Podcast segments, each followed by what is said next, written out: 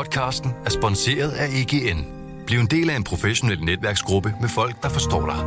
De kan hjælpe og inspirere dig gennem dit arbejdsliv, så du hurtigere finder de gode løsninger. Find dit nye netværk på egn.dk.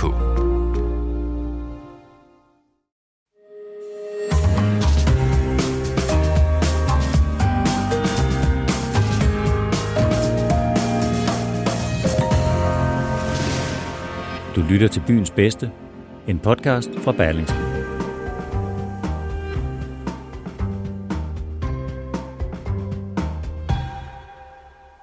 Ny arkitektur i København kan altid sætte skub i en god debat. For hvad er god arkitektur egentlig, og hvem afgør, hvorvidt noget klæder bybilledet? Det mener foreningen Arkitekturoprøret at have en række svar på.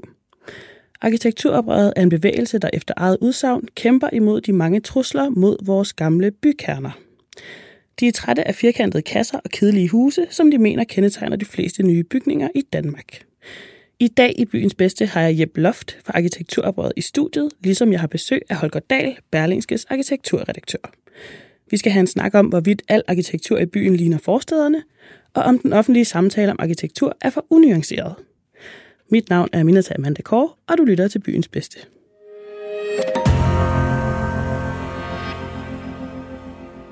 Holger Dahl, Berlingskes arkitekturredaktør, velkommen til. Mange tak. Og velkommen til dig, Jeb Loft fra Arkitekturoprøret. Tak for det. Jeb Loft, vil du ikke med dine egne ord fortælle os, hvilken mission arkitekturoprøret er på? Jo, det vil jeg meget gerne. Altså, vi mener jo, at vi er en folkebevægelse. Vi er i alle de nordiske lande, og i de baltiske lande, altså Baltikum. Der er 100.000 i Norge nu, og de er kommet nærmest alle sammen i år. Og der er adskillige 100.000 i Sverige, der har de nærmest Facebook-grupper for hver eneste by. Selv Island har fået en her for ganske nylig, og de er allerede over 2.000. I Danmark nærmer vi os 10.000, og det vi mener, vi kan prale af, det er, at vi har fået gang i en debat, som byggebranchen nok selv burde have taget for årtier siden. Hvad er det for en debat? Det er en debat om det fortvivlende, triste nybyggeri, som vi ser, og som vi har set i snart 100 år. Uh, vi mener, at man har ødelagt de gamle bydele med at bygge, eller ved at bygge utilpasset moderne byggeri ind i dem. Og samtidig har man ikke magtet at skabe nye bydele, der har det samme liv og atmosfære, som de ældre kvarterer har. Vi har bygget forsteder i massevis i de sidste 100 år, men vi har ikke bygget rigtige byer. Og det vi gerne vil i arkitekturbrødet, det er at diskutere bymiljø. Vi vil ikke så gerne snakke om arkitektur, fordi det bliver en akademisk, teoretisk snak, ligesom hvis vi snakker om moderne kunst. Vi bliver aldrig enige, og det skal vi heller ikke være. Alle skal ret til at have deres mening. Når det handler om bymiljøer, så er det noget helt andet. Alle kan se, at der er sjovere på Indre Nørrebro eller Vesterbro, end der er ude i Ørestaden. Så der kan vi bedre blive enige. Og det vi siger er, hold op med at bygge de der forsteder. Vi vil ikke have flere højhuse, vi vil ikke have flere punkthuse, vi vil ikke have flere boligblokke. Byg dog det, der virkede, og som man gjorde indtil for 100 år siden. Det vil sige, at man byggede i karrierer. Det skaber nogle meget bedre byrum. Og det er det, vi gerne vil. Og så opfatter vi os som et talerør for almindelige mennesker. Det vil sige ikke, ikke fagfolk. For vi mener ikke, at de almindelige mennesker rigtig er kommet til ord i den debat. Og en af de måder, vi prøver at komme igennem på, det er jo ved at holde nogle afstemninger om, hvad der er godt og hvad der er skidt. Der er lige blevet holdt en i Norge om det værste byggeri i Norge, og det blev Munkmuseet, som har kostet 2,5 milliard kroner, og som er et kæmpe prestigebyggeri. Da vi havde afstemning øh, sidste år, der var det Lille Gyldenkildes torv i Horsens, der vandt med Søtorvet i Silkeborg på andenpladsen. Og vi stemte også om, hvilken kommune, der er den dårligste til at bevare sin by, og det var i særklasse Aarhus. Der var ingen tvivl. Aarhus vandt med mange hestehoveder. De river ned i Aarhus, så det fløjter. Man skal virkelig holde på hat og briller, når man kommer derover, hvis man ikke vil køre sig over en bulldozer. Så havde vi også en afstemning om, hvad vi synes, der var godt, og det var nogle små huse i Svendborg, som Holger har kaldt for pastiche, og det synes jeg, vi skal komme tilbage til, Ja, den her det vil jeg meget gerne med tilbage til. Men øh, du sagde indledningsvis, øh, der refererer du til de her 100 år. Vil det sige, I mener, der slet ikke er blevet bygget noget godt i 100 år? Nej, det vil det ikke sige. Men vil sige, der er ikke blevet skabt byer. Altså, der er der enkeltstående huse, som er fine, Og jeg vil ikke sige, at, at funktionalismen var dårlig som sådan. Altså, der er der sjove øh, huse osv. Men det, der kom med, vi kalder det modernismen, og det er måske sådan et, et lidt sløset begreb, men altså, da man gjorde op med alle de, de tidligere tiders forskellige stilarter efter Første Verdenskrig, det førte til, at man ikke længere byggede rigtige byer. Nu begyndte man at bygge på en helt ny måde, med efter nogle helt andre byplaner, og det har ikke været godt. Holger, har du noget at tilføje? Nej, altså det har jeg selvfølgelig, men det er jo bliver sådan en nuancering, så må vi så håbe, at vi kan holde tungen lige Du må meget i gerne komme med en Ja. nuancering. Jo, fordi at jeg synes jo, at det, som at Jeppe lige har sagt, det er jo for det første, er, er det jo meget velkomment at have en debat om arkitektur, og det synes jeg jo kan jo som arkitekt og som øh, redaktør her på stedet kun være meget, meget glad for, at det har en folkelig interesse. Jeg synes, det rimer lidt dårligt med det øh, lidt sådan galleprægede stemning, der er inde på Arkitekturoprørets øh, Facebook-side. Gallepræget. Ja, jeg synes, at der, der er næsten altid bare nogen, der er rasende over et eller andet, de er kørt forbi på cykel, og så har de set det, og så skriver de eller andet med, hold kæft, hvor er det grimt. Og så er det ligesom, at jeg synes, så er vi over i det der, hvor netop som Jeppe selv siger nu, og siger, jamen, så har vi jo ikke en diskussion. Og, og, og det er min første anke er, at jeg simpelthen, altså jeg, jeg anerkender simpelthen ikke det, og jeg er meget, jeg er meget ked af den der mærkelige grundfortælling, som arkitekturoprøret ligger til, prøver at lave, både med sit navn og med, også med Jeppes historie, om, at det ligesom er en form for folkelig modstand mod en eller anden øh, dum, indspist elite, som sidder i et elfenbenstårn, og som bare vil stoppe alt det her grimme hø ned i halsen på de stakkels almindelige mennesker. Den historie køber jeg simpelthen ikke. Hvorfor ikke? Øh, fordi det er jo langt mere sammensat. Altså, en af de grunde til, at vores byer er blevet, som de er blevet, det var jo, at folkene, altså at alle de almindelige mennesker i 70'erne, de ville jo have parcelhusene. Det er jo en løgn at sige, at vi er, er holdt op med at bygge by, fordi at der var nogle onde arkitekter, ikke ondede af mennesker at få en gammeldags by. Nej, alle almindelige mennesker vil have et parcelhus. Og så flytter de ud på de der store marker, som er blevet planlagt uden arkitekter, som bare er lagt ud. Og der har de det skønt. Og arkitekterne river sig i håret og siger, hvordan kan de mennesker bare bo i de hæslige, øh, fuldstændig tomme og kønsløse ting? Men det er jo fordi, at mobiliteten kom. Pludselig fik alle en bil. Det er jo skønt at køre en bil. Pludselig fik alle et hus. Det er skønt at have et hus med en græsplæne og et lille badebassin til børnene. Og derfor så døde byerne, Er blandt du- andet. Er du uenig i, at, der, øh, at byen fungerer bedre på Nørrebro end i Ørestaden? Overhovedet ikke. Alt det der er fuldstændig rigtigt, og jeg har også selv været meget kritisk over for Ørestad, og er det jævnligt, hver gang jeg- jeg skal sige noget om byudvikling, så nævner jeg det jo altid. Altså, Jan Gehl har den her meget fine øh, Øh, måling, hvor han jo simpelthen siger, at fordi at der er så vindblæst i Ørestad, så ligger Ørestad sådan rent klimamæssigt, ligger, øh, ligger Ørestad øh, i Stockholm. Hvorimod Dragør, hvor man er meget bedre fra gammel tid til at ligge, i- lægge sig i læ for vinden, så ligger, øh, ligger, kan man sige, ligger det nærmere øh, Milano eller Firenze eller sådan et sted. Øh, fordi at man forstod i gamle dage, hvordan man skulle bygge. Så det er jeg 100% enig i, og det er selvfølgelig noget, vi skal arbejde med. Det nytter bare ikke noget at, ligesom at vil, altid vil lægge aben over på altså en eller anden idé om, at det er en viljesagt af de onde arkitekter, fordi som sagt, øh, vi var lige gode om det, Jep. Efter intern uro satte TV2 i efteråret 2020 en advokatundersøgelse i gang for at undersøge anklager om sexisme gennem mere end 20 år. Advokatundersøgelsen resulterede blandt andet i omfattende debat og kritik af kulturen på TV2. TV2 var en vanvittig spændende arbejdsplads. Det fandtes simpelthen ikke større. Det var nemlig som en stor øh, glad familie, men, men der var jo også ting, som bare ikke hører hjemme i en familie. Og i en ny dokumentar på Discovery Plus står en række nuværende og tidligere ansatte på TV2 frem og fortæller, hvad de har oplevet. Får du sex nok, Antoinette? Jeg gik ikke til min chef og sagde, prøv lige at høre, jeg blev udsat for det her i går. Det gjorde jeg ikke. så risikerer du at være slagtet i faget. Berlingskes anmelder Jakob Sten Olsen giver dokumentaren fem stjerner og understreger, at den i den grad var værd at vente på. Må jeg ikke lige må jeg ikke sige, Jo, jeg synes, du du, må, du opstiller må en, meget gerne tilføje. en, en falsk modsætning. Vi udtaler os ikke om villakvarterer. Fred være med dem. Det er heller ikke det, det, Og selvfølgelig skal det folk have lov at bo i jeg er deres villakvarterer, Mm. det vil lave. Men det er alle de der forsteder, mm-hmm. altså alt det, vi har fået på Vestegnen og syd for København, og alle mulige steder, som er etagebyggeri med lejligheder i for masser af mennesker, der synes jeg, at byplanen... Vi snakker sådan noget har, Tejlholm, Sydhavn. Ja, den er skuffende, ikke? men det er jo endnu værre, hvis vi tager det, der er noget ældre, altså Ishøj og Brøndby Strand, men også Hvidovre Rødovre og sådan noget. Der, og, og det er det, jeg bliver ved med at sige, lad være med at tro, at vi kan bygge 22.000 nye lejligheder inde i København. Der bliver billige, så sygeplejersker og politibetjente kan bo. Det kan man ikke, fordi hvis de ligger inde i København, så bliver de per definition dyre, så ligger de jo godt. De ligger nemlig inde med de Præcis. gode bykvarterer. Jamen, jeg er. Men hvorfor må der ikke være sjovt i Hvidovre? Hvorfor er der ikke et fantastisk bycentrum i Rødovre, hvor folk strømmer ud, og hvor alle dem, der vil til fest øh, fredag aften, siger, at de gider da ikke tage ind i Goddersgaden. De, de kommer jo tit ud fra, fra Vestegnen. Nej, vi skal op til Rødovre. Der er så hyggeligt at gå rundt i gaderne. Mm-hmm. Det er der bare ikke. Så det er boligblokkene for eksempel. Ja, boligblokkene, højhusene, punkthusene, dem, der ikke skaber byrummet, sådan som, som det, I har herinde i Pilestræde, i den halvdel af Pilestræde, der ikke er blevet ødelagt. Så jeg også godt sige, det der med gale, altså jeg, jeg genkender ikke alle de sure mennesker, Holger altid taler om.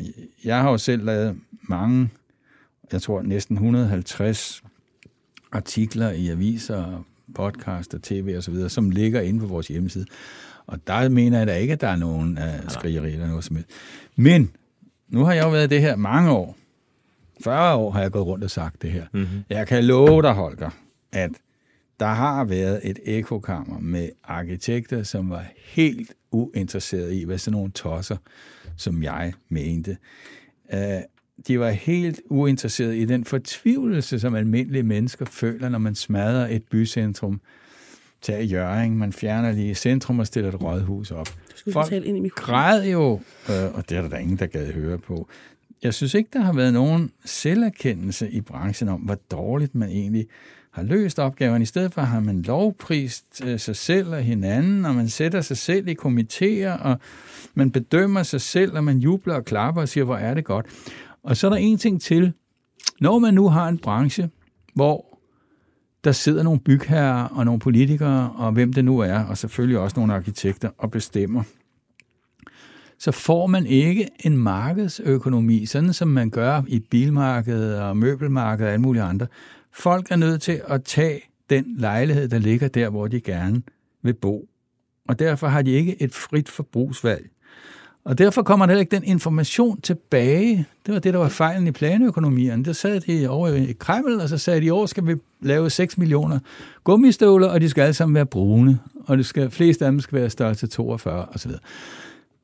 Og så fandt de jo aldrig ud af, at folk ville have grønne gummistøvler, og de ville slet ikke have gummistøvler, de ville hellere have noget andet. Det er jo den information, der flyder tilbage, når man har en markedsøkonomi. Her bygger man lidt i Gyldenkilds torv, man stiller ingen spørgsmål. Og selvfølgelig flytter folk derind. De kan få badeværelser, de kan få altaner, de kan få tre dejlige værelser, og de får sikkert en rimelig husleje, og det drøber ikke ned gennem taget, og der er ingen skimmelsvamp osv. Det er da udmærket at bo der, og det er jo midt inde i Horsens. Men det er jo ikke det, man ville have bygget, hvis, hvis, eller hvis man selv kunne bestemme, så havde man da tegnet det anderledes. Holger, øh, kan du genkende, at der, at der hersker en arrogance i faget? Jeg siger, der har gjort det. Ja, men, ja, ja, altså, det, altså det, og det, den diskussion synes jeg, vi skal tage, og det- og igen, jeg vil også, det er også vigtigt, at jeg hele tiden siger, at jeg altså, hele tiden er meget velkommen, at vi tager en diskussion. Jeg synes bare, at netop, at det er bedre, at vi tager diskussionen på et, på sådan et, et, et, et løsningsorienteret grundlag, fordi det er da fuldstændig sandt. Men er at, det ikke øh, en løsning at begynde at bygge, ligesom man har gjort på Nørrebro? for eksempel? jo, jo, jo, jo men, men, men der, lad mig lige, fordi det er jo sandt, men det man, igen, det er ikke for at jeg vil kritisere, hvordan parcelhusene ser ud, eller noget, det er slet ikke det, det handler om, men det handler om den dynamik. Altså, man indså for sent, at den der mobilitet, der kom med bilen, for eksempel, som var en, for selvfølgelig, du var med Guds gave til menneskeheden. Man indså for sent, at det er tvækket svært, for det er jo skønt at kunne bevæge sig frit. Man indså bare pludselig, at den bevægelse, den skabte sig pludselig noget, der egentlig drev, der, der trak livet ud af vores byer. Og alt det der med økonomien, det er fuldstændig rigtigt, og det er jo et kæmpestort problem, at øh, et reguleret boligmarked, det minder lidt om noget planøkonomi, og det har vi meget svært ved at finde ud af, hvordan vi skal strukturere, så vi både får, får den dynamik, vi har brug for, men samtidig også på en eller anden måde helt, altså undgår at sælge det helt til spekulanterne. Så, så den er også meget, meget, meget svær, den diskussion, synes jeg.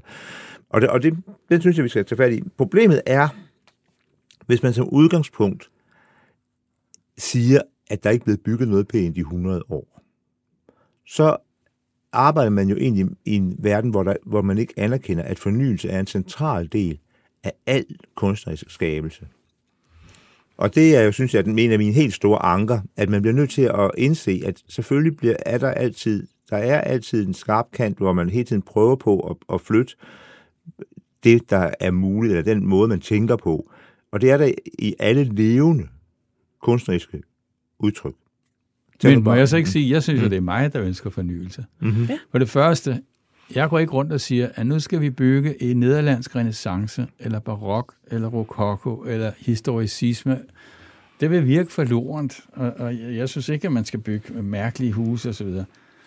Hvis jeg endelig skal pege på en løsning, så vil jeg sige, at det klassicistiske København, det er vores sjæl. Og det går længere tilbage end anden bybrand og englændernes bombardement. Husene så cirka sådan ud, også i 1400-tallet og 1500-tallet osv., og så udviklede de sig.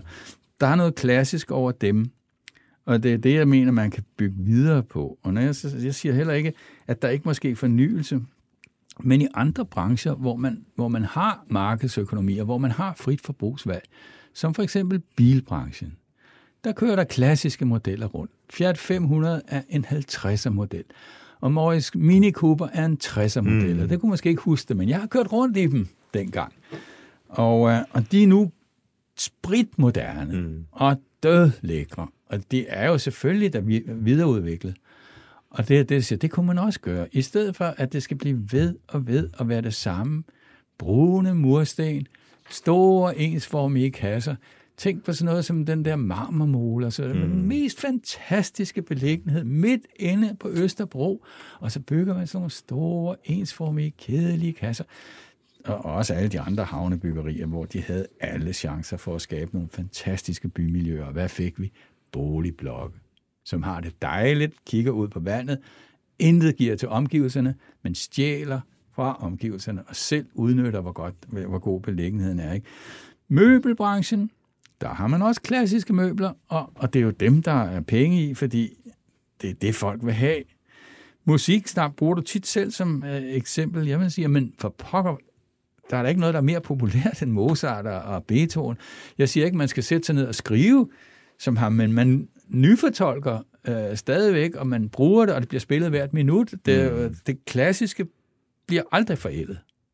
Hvorimod, det Nej, men, Ishøj Strand er forældet. Og... Jo, men altså det, jeg, tror også, at, jeg tror også, at det er det, at arkitekterne vil, mange, mange moderne arkitekter vil sige, at de forsøger at lægge sig op af en eller anden form for klassisk proportionering, og, så man, og sige, vi prøver jo, vi øver os jo i at blive dygtigere. Ikke? Altså nu for eksempel, altså hele det her Nordhavn, altså Aarhusgadekvarteret, der har man jo i den størrelse, man har givet de forskellige byrum og, og afstandene mellem de forskellige åbne byrum, der har øh, arkitekterne bag nærmest lagt et stykke øh, manifold ovenpå Nørrebro, netop og kopieret afstandene fra for eksempel Sankt Hans Torv øh, ned ad Fældevej til Nørrebrogade og sagt, jamen sådan cirka de afstande, de størrelser, det er det, vi kan bruge. Det synes jeg er klogt.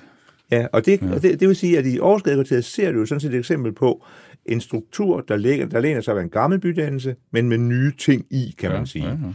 Og den opleves jo alt andet lige som et, et bedre bud end Ørestad, når man ser på noget, på noget nybyggeri.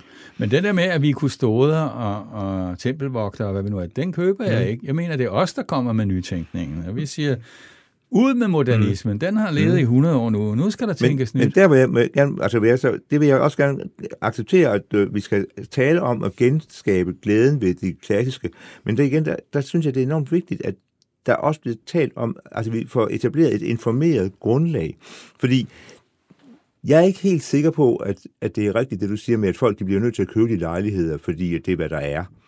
Øh, jeg kan ikke forstå, som du selv siger, hvorfor markedskræfterne ikke fungerer. Dem, bo i jeg har jo tit undret mig over, netop for eksempel, at folk vil give 5 millioner kroner for en eller anden virkelig dårlig... Altså, jeg ser jo mange byggerier, jeg ser mange virkelig elendige planer, man bare kan mærke og sige, at det her er, altså lejligheder på de her obligatoriske 95 kvadratmeter, der er fulde af spildplads, hvor man bare siger, at du kan reelt ikke bruge dem til noget. Og du har en eller anden åndssvag altan i 10. etages højde, hvor du godt ved, at du kommer til at sidde der tre dage om året, fordi øh, der er alt for blæsende og koldt deroppe. Og folk giver 5-10 millioner kroner for dem, og man tænker, jamen hvorfor, altså hvorfor gør I dog det?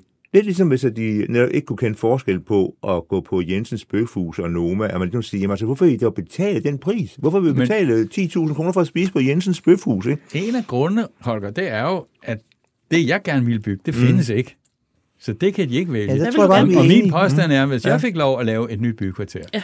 så vil folk komme mylderne og klappe i hænderne. Og, og et godt eksempel er jo Jernbanebyen. Hvor Holger har skamrost øh, Kobes øh, forstad, de har bygget der med punkthuse og højhuse, som ligner dem, vi har set 100 gange før. Og jeg har sagt, det her er den tragedie. Det er Men Jeppe, hvad vil du selv hvad vil du bygge? Jeg vil bygge en rigtig by, og vi lavede et, et idéforslag og lagde det ind by? med en byplan, og der var husrækker, og der var karrierer, og der var torve, og der var to kanaler, der mødtes. Og vi byggede op over den der metro, så vi fik en bakke midt ind i byen. Selvfølgelig kan man da det, når man kan bygge 20, meter, øh, eller 20 etager op, så kan man også bygge 5 meter op over en, en metro.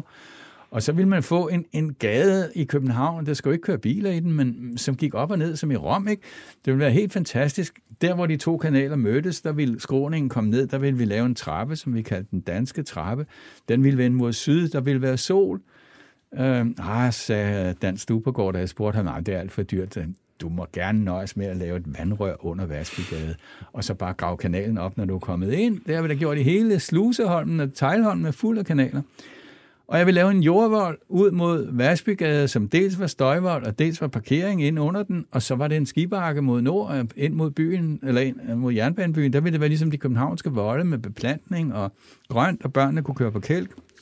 Og man ville få den der fornemmelse af by, men, men bymur udenom, fordi der er jo også vold mod nord, den er der i forvejen. Kig på det i øh, ID-katalog, og så se på resultatet, og så vil I se, at der er 0,0 af de idéer, vi lavede øh, i vores idéforslag, som er indgået, som indgår i, i vinderforslaget. Og det er bare så trist, fordi... Men er der ikke, er der ikke øh, for det første, er det ikke voldsomt dyrt, og er der ikke plads til flere mennesker kan få et sted at bo, Nej, hvis vi altså ikke bygger det det, kan sådan? Holger forhåbentlig give mig ret i. Man får ikke flere plads, mere plads ved at bygge et 20-etages hus, end man gør ved at bygge karrierer i fem etager, som vi altid har gjort. Det kan bygges meget tættere. Jeg, tror, Jan Gehl har sagt det, og jeg ved i hvert fald, at der er en, en anden by, jeg tror, en bog, jeg har læst, jeg tror, det er en, der hedder Poulsen, Carsten Poulsen, der har skrevet en by, hvor han har regnet på, hvor mange kvadratmeter bolig kan man få på et bestemt areal, og man kan, man kan pakke det tættere. En, en skyskraber laver skygge, og den laver vindtunnel, og den kræver plads. Og, og, og Jo, jo, men altså, den gamle tæt lav idé, der var jo også et forsøg på at komme med noget nyt, kan man sige, der i 70'erne. Ikke? Det var et forsøg på at komme med noget, som var meget mere menneskeligt i skalaen, og øh, var jo også, det var der også mange, der var glade for, men det der så i dag, er der så måske ikke det samme. Men altså problemet med, altså ikke, jeg er heller ikke nogen kæmpe fan af højhus. Jeg synes altid, at man skal lægge dem der, hvor det giver mening at lægge dem, og det gør jo som regel, at det, højhus har det jo altid bedst, hvis de står der, hvor der i forvejen er højt. Ikke? Ja. Det er jo derfor, at Altså, Bellerhøj giver mening. Frankrig for har- eksempel. Paris har gjort det mm, godt, og London har gjort det så dårligt, som det overhovedet kan gøres. Så det er vi sådan set også enige om. Det er med, Dejligt. med jernbanebyen tror jeg egentlig lidt problemet er igen det dumme pengeproblem. At, at, at, øh, altså at, at man skulle have en så enorm høj udnyttelse ud af den grund for Mm. at kunne betale øh, den byggeret. Som, øh, øh, og det er jo der, det store problem Det er. er det, man altid hører. Der vil jeg godt mm. sige et par ting om penge. For det første, jeg kan ikke bevise, at jeg laver lige så mange kvadratmeter mm. med mine karrierer, som der er i, i Kobes. Men det kunne man jo sætte sig ned og regne mm. på. Men generelt, det der med, at man altid siger, ej nej, det meget godt det, du siger, men det er jo pengene, der styrer det. Den køber jeg ikke. Jeg tror ikke, at det er dyrere at bygge karrébyggeri, og, og- og det skal altså ikke være en stor blok. Jeg skal ikke have noget Hornbæk-hus mm. eller Vestersøhus. Jeg vil have levende facaderækker, ligesom vi har i Indre By og på brokvartererne osv. Men jeg tror ikke, det bliver dyrere af det. Det må gerne være et stort hus, bare facaderne ser forskellige ud. Jeg kan ikke se andet, end det må være billigere end højhuse, og det må være billigere end at bygge et øh, 8-tal eller et W, eller hvad det er, man har fundet på ude i Ørestaden. Og så er der en ting, jeg ikke forstår. Hvis du kan svare på det, Holger, så vil du gøre mig meget klogere. Vi hører altid, at det er ikke arkitekternes skyld. Og det mener jeg nu altså i høj grad, det er, men lad det ligge. Nej, det er bygherrerne, og, og så de her onde developere, der render rundt og, og finder noget, og finder nogle folk, sætter dem sammen, tager deres penge og forsvinder videre til næste sted, river ned og bygge. Uh, hvorfor kan de mennesker, som jo er pengefolk, og ikke er skønånder, som arkitekter normalt kalder sig, hvorfor kan de ikke forstå, at de skaber mere værdi, hvis de laver en god beliggenhed? At de bruger penge på at lave lige det Gyldenkildes torv, er hul i hovedet, når de for de samme penge kunne have lavet små gader og torve og, og stræder og harmoneret med, at Horsens nogle gange er en middelalderby, og der løb en å tæt ved osv. De får ingen beliggenhed, og mig bekendt står der på side 1 i håndbog for ejendomsmalere, beliggenhed, beliggenhed, beliggenhed. Hvorfor er det, de ikke kan indse, Bare én gang. Bare, bare der var et sted, hvor man sagde, nej, nu bygger vi ikke som, som Kildedal i Ballerup. Øh, Men nu bygger altså, vi en rigtig ja, by. Jeg tror bare ikke, at du gør dig forestilling om, hvor, altså, hvor tynd smøret er på det stykke brød. Altså, det er så hårde penge, de beregner. Sådan der bygger sådan nogle projekter, som Lille Gylden Gildes Torv. Det er jo sådan et, det er jo sådan et, et, et, et altså, det er sådan et, et rigtigt, øh, sådan, øh, mild, mild, hvad kan man kalde det, sådan et, øh, et, et meget, meget, meget kontant øh, projekt. Ikke? Og der er altså, der er så få penge, der er 25 øre at gøre godt med til at, at hæve det op over det, øh, det minimale. Ikke? Og derfor er, så er, er, er det virkelig rimeligt, at vores, vores samfund øh, det synes jeg, der er noget ikke. så vigtigt? Det synes jeg da heller ikke. Jeg synes også, og det, er, er det ikke Lejerbo, mm. som er en mm. kæmpe organisation, ja. for ikke at tale om pensionskasserne? Altså, de kan investere i alt muligt skæg. Altså, Kunne de ikke sige, mm. nej, nu giver vi mm. den lidt ekstra, nu prøver vi at skabe et godt kvarter. Og, og dem, der bygger Tuborg Nord, de bygger altså lejligheder til, jeg ved ikke hvor mange mm. millioner. Der er altså plads. Ja, ja.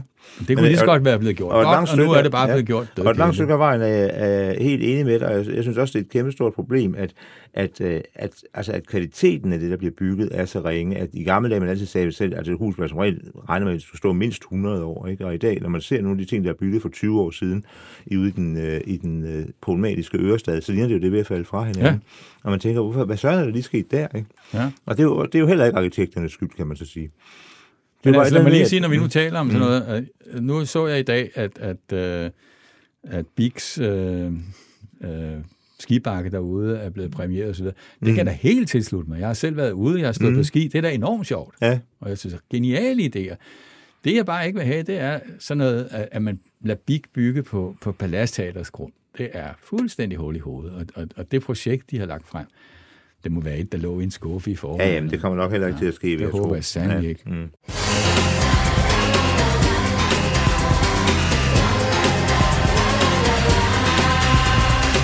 Der skal lyde en stor anbefaling herfra, især hvis du blot husker Spice Girls som et kulørt og ligegyldigt popfænomen. Sådan skriver Berlingskes musikredaktør Michael Charles Gaunt om den nye Spice Girls dokumentarserie fra BBC, som han giver fire stjerner. Dokumentarserien viser de fem kvinders møde med tabloidpressen, kapitalisme, rygter og sexisme. Alle tre afsnit af Spice Girls How Girl Power Changed the World kan streames på DRTV.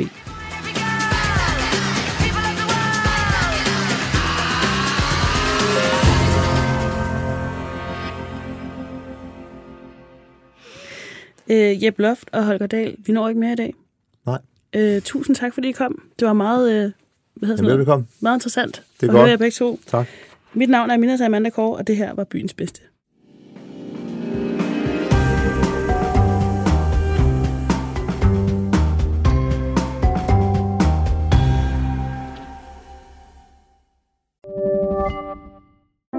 Privatleasing gør det nu lettere end nogensinde før. Når det kommer til elbiler, er Polestar 2 en sand stjerne på himlen. Med privatleasing af Polestar 2 får du ikke kun glæden af at køre en topmoderne elbil, men også fordelene ved lave driftsomkostninger lige fra dag 1. Du slipper for bekymringer om vedligeholdelse og service, for alt er inkluderet i den faste månedlige pris. Oplev friheden ved privatleasing af en Polestar 2. Besøg polestar.com.